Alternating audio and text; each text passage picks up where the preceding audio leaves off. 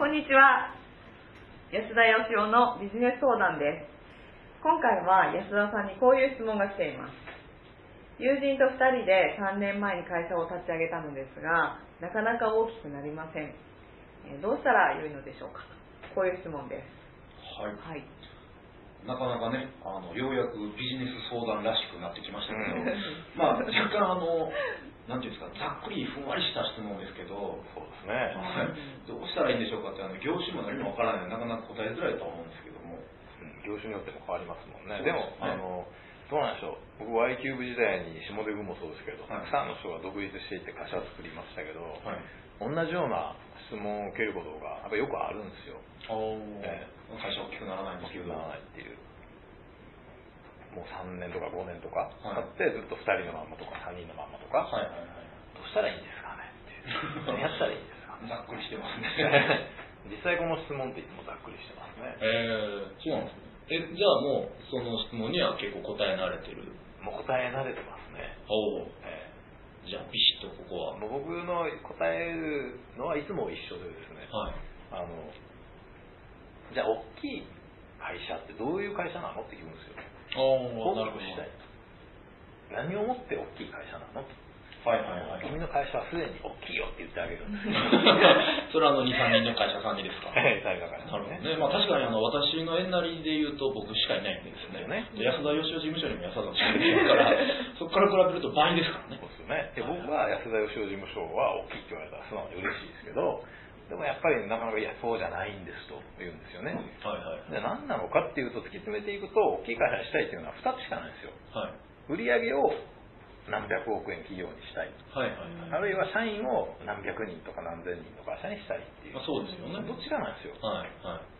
大体両方じゃないですか、でも。まあ、両方ですよねそうですよね。まあ片一方だけっていうのは難しいんで まあね、1万人いて売り上げはありませんっていうと、ちょっと明日潰れてしまいますから、ね両方求めないといけないですよね。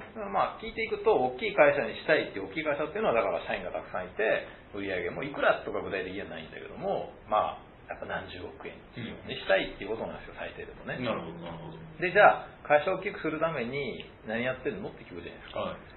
そしたら一生懸命営業してますとかねはいはい。一生懸命商品考えてますとかっていう答えになるわけなんですよなるほど、なるでほど。まあ、頑張ってるわけです頑張ってる頑張ってるけどそれってさっき言うところのその売上とか社員数拡大につながってるのかっていうことですねうん例えば社員数増やすんだったら社員取んないと社員数増えないわけじゃまあ、もちろんそうですね。はんね例えば100人の会社にしたいんですって、まあ、簡単じゃないですか100人採用すりゃいいだけじゃないですかい。なるほど、なるほど。100人の会社にしたいんだったらなんで100人取らないのって思うんですよおおなるほど。下出君はなんで100人取らないんですか？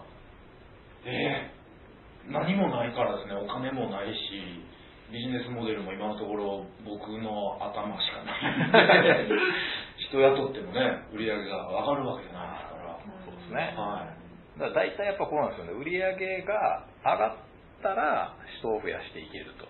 はいはいはい。でも売り上げが上がらないから人を増やせられないと結果的に売り上げも上がらないし人も増やせられないっていうこの状態だと思うなるほどなんかそれだけ聞いてると、ものすごいいけてない経営者。いや別に下出君はねあの一人ぼっちが好きなんでいいと思いますよまあ自由にやらせていただいてますけれども、はい。そうですねまあでもさあの売上か社員かどっちが先かって言ったら、はい。やっぱ普通は業績が上がって人を取るっていうふうに考えると思うんですけどね。そうですね、僕もあの税理士さんからそう言われましたね、あの人採用しようと思うんだけどって言ったことあるんですよ、あもうケチョンケチョンに乗されましたね、なるほど。はい、その人の人生を背負うんですよと、まあ言うのは簡単。少なくとも1年ぐらいね、給料払える資本を作ってから言えと。いうようなことを言われまして、まあそれはその責任上はその通りだと思いますよはい、それで言ったらじゃあ例えばですよ一人もう1年はい、はい、仮に3年間クビにせずに雇っておけるだけ金貯めようと思ったらじゃあいくらいるんかとはい。一、人大体採用すると、まあ、人件費だけで4、500万かかりますわね。そうですね。医療経費入れるとその倍はかかるって言われてるんですよ。はい。1000万ですよ。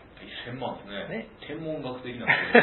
でこれをですね、2年分蓄えようと思ったら2000万ですよ。はい。2000万キャッシュ残そうと思ったら税金払ったら4000万の利益出さなあかんってことですよ。はいはいはい。税引き前利益で毎毎年税引き前利益で400万出し続けて10年やってやっと一人人雇えるっていうのがその下手君の税理士さんのおっしゃる理論ですから確かに。そんなもんでどうやって会社作るんだよっていう感じですよ。そうですね。そんな不可能ですよ。そうですね。いやそれ無理ですね無理ですよ。だからそういう発想してたら絶対会社って大きくならないですよね。なるほどなるほど。だって例えば今年収がね1000万自分があるとするじゃないですか、はい。一人でやっててね。でこれ一人雇って500万払うとしたら自分の収入半分になるっていうことじゃん。はい。2人雇ったらゼロですよ。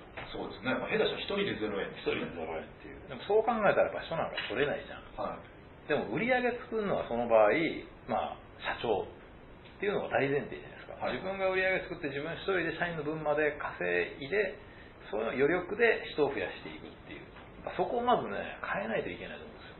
発想の原点を。原点やっぱりあの社員が売り上げを作って社員が利益を上げてくると。なるほど。だから500万払って例えば600万の利益を上げてくれる社員がいたら年間100万。自分の知らないところで利益が上がってくるんですねその人欲しいですね。もしですよね、はい。でこれがもし10人いたらはい。1000万100人いたら1億と。はい。いうことじゃないですか。夢が広がりますね。ありますよね、はい。で基本的にはさそこからスタートしないといけないと思うんですよね。なるほどなるほど。だけどただ単に人を10人入れても1000万の利益が生んでくれないじゃん。もちろんそうですね。だから必要なのは人を10人入れたら1人が100万の平均的な利益を上げるだけの仕組みを同時に作るっていうことですよねはいはいはいはい。決してその10人分の給料を溜め込んでおくとかその分を自分が稼げるようになるとかじゃないんですよ。なるほど。それとは別なんですよ。入った人が1年後に、まあ、できるだけ短期間がいいですよねお金がない。できるだけ短期間で収益を黒字化してくれる仕組みを作る。別に100万じゃなくても10万でもいいですよ。そうですね、まあ、最悪トントンでもいいわけどんどんでもいいですよ、はい。ええ。だからその仕組みを作らないといけないっていうことと、はい。そして人を入れないといけないっていうことじゃないどっちが先なのかっていうことなんですけど。そうですね。多分質問者さんもそこを一番今日は聞きたいと思いますけど、そうですよね、はい。僕はここに順番はないと思ってるんですよ。同時ですよ。ああなるほど。同時。あの社員が増えないと売り上げが増えない。絶対これ増えないですよ。はい。で社員増やさなくても売り上げ増えるんだったら社員って増やす必要ないですから、まあその方がね自分の懐に入れられますから、ね。はい。でそういう仕事もありますよ。例えば一郎みたいな社員雇ってないけど大金持ちああなるほど自分一人のあの力で稼げるっていう芸能人とかでもね、そうじゃないですか。はいでもまあ通常そういう人少ないんで、やっぱ組織を作らないとなかなか収益が上げられない。はいまあそれは普通だと思うんですよ。そうですね一人でお二人の収益を上げる人なんてあんまりいませんから。だから一人で、えー50万なり100万なりの利益を上げてくれる人をたくさん束ねることによって組織として利益を上げるっていうのがそもそも会社なんで。そうですねええはいだから社員の採用と取った人が収益を上げる仕組みと同時に実現するっていう。なるほ同時に両方やるっていう。どなるほどそれ以外に会社を大きくする方法ないと思うんですけど。ああその同時っていうのがものすごく難しいですよねそうですね。はいなんかどっちかといえばどっちとかもないんですか？どっちかといえばどっち完璧に同時にあの、もちろん仕組みを完璧に作ってからの方がいいと思うんですけど、でもその仕組みで利益出るかどうかって社員雇ってみないと分かんないじゃないですか。まあやってみないとわからないですどもんな人材が来ても、どんなにあの頭が悪くても、どんなにやる気がなくても、確実に月に100万利益が出る仕組みとか、そんなんないんですよ、世の中に。ないですねないんです、そんな。はいだから同じ仕組みでもできるだけ優秀な人で、できるだけやる気がずっと人集めてこないと収益出ないし、はい完璧な仕組みなんてないんですよ。だからまずこれでいこうっていう仕組みを考えたらもう人を採用するっていうことですよね。だけど、いきなりその月からはさすがに収益上げてくれないじゃん。はい。だから何ヶ月か分かは払っていけるだけの余力はいりますよ。ね。そうですね。ええ。はい。だけどさっき下出君のその知り合いの弁護士さんが言ったようにその人の1年間その人が全く1円も収益上げなくても給料払い続けられるだけのお金なんか貯めようがないんで、そうですね。ええだからやっぱり3ヶ月ぐらいではやっぱ黒字化させるっていうことがすごく大事なんですよ、はいはいはい。えまあ、その仕組みを作って採用してる間っていうのは多分今までその経営者の方が個人でやってきた営業とかもちょっとできなくなったりすると思うんで、えそうですね。まあ、その3ヶ月をどう乗り切るかというここのキャッシュをまず貯めるということと貯めるか借りるか、はいはい。それかその社員さんにリスクを背負わすかでしょうね。ああ成果報酬的な。成果報酬でやるっていう。売ったら売った分だけ払う、はいはいはいその回売れなかった時にはこんだけしか払わないよはいはいはい。まあ経営者の方がよく言う話ですよね。売ってくれるんだったらいくらでも給料払うよって。それは俺かってそうやっていう話なんですけど、ね。まあ、でもそこのリスクを取るのが経営だっていうことですよね。そうです。あの10人雇うじゃないですか、はい。で10人とも黒字になることはまあ絶対ないです。なるほど。絶対ないんですよ。でそのうち例えばまあ3人が黒字だとするじゃないですか。7人のうち、まあ、3人赤字で大体まあそんなぐらいのはいはい。半分ぐらいがまあトントン。って、まあ、トントンまでだっていいじゃないですか。そうですね。赤字の人をできるだけ早くやっぱ見切りをつけてまた新しく人を入れてで言ったら黒字の人が増えていけばその分利益が残るんでまああのトントンはトントンでいいとして、はい。赤字の社員と黒字の社員がどっちが多いかっていうことだけなんですよ。なるほどなるほど。で黒字の方が多いんだったら組織としては成り立つわけですから。そうですね。ええー、とそのどちらが多いかというのを決めるのは多分2つあってその仕組みの素晴らしさそのはい。ビジネスモデルがちゃんとしてるのかどうかということと、きっと採用をちゃんとミスマッチなくやってるかということ、まあ、この2つの掛け算ですよねきっとね。そうですね。まあただあの採用僕もやってましたけど、はい。何やってもできる人って本当もういないことはないと思いますけど、はい。い、ないと思った方がいいと思ってああそうですそのビジネスモデルで利益を上げるためには絶対譲れないものは何かっていうことをちゃんと明確にすることですよね。なるほど。でそういう人を取るためにはどういう採用の仕方をやったらいいのかっていうことですよ、なるほど。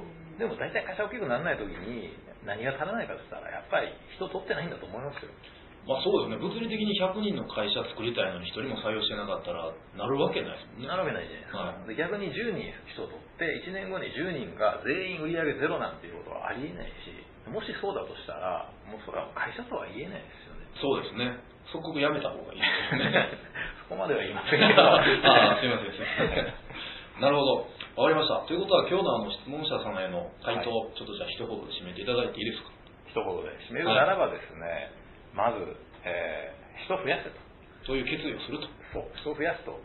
それからもう一つはその取った人が収益を上げれる仕組みを同時に作ると。でこれはあの自分がやってることと同じことをさせるっていうことが難しいんで、はい。社長と同じことはできないんですそうですね。ええ逆に言うと社長はできなくてもいいんですよああなるほどなるほど。社長が運転免許持ってなくったって、はい。ドライバーさん雇ってタクシーの運転手をやってもらってタクシーを、えタクシー会社してくれば、ええはい。そしたらできるわけじゃないですか、はい。ええということです一なるほど。言じゃなかったです。ということじゃなかった。ですわかりました。じゃあまず採用するという決意を決めていただいて、はい。ビジネスモデルを作っていただくと。はい。はい。それを同時にやるということですね。はい。はい、えーではそういうことで、えー質問者さんの回答になってるといいなと思います。はい。はい。じゃあ今日はここまでさせてください。ありがとうございます。ありがとうございました。この番組をお聞きいただいた方限定で、安田義雄がここ1年間に行った講演の中、人気ナンバーワンの講演レポートを入手していただけます。タイトルは、あなたは教えると育てるの違いを説明できますか？です。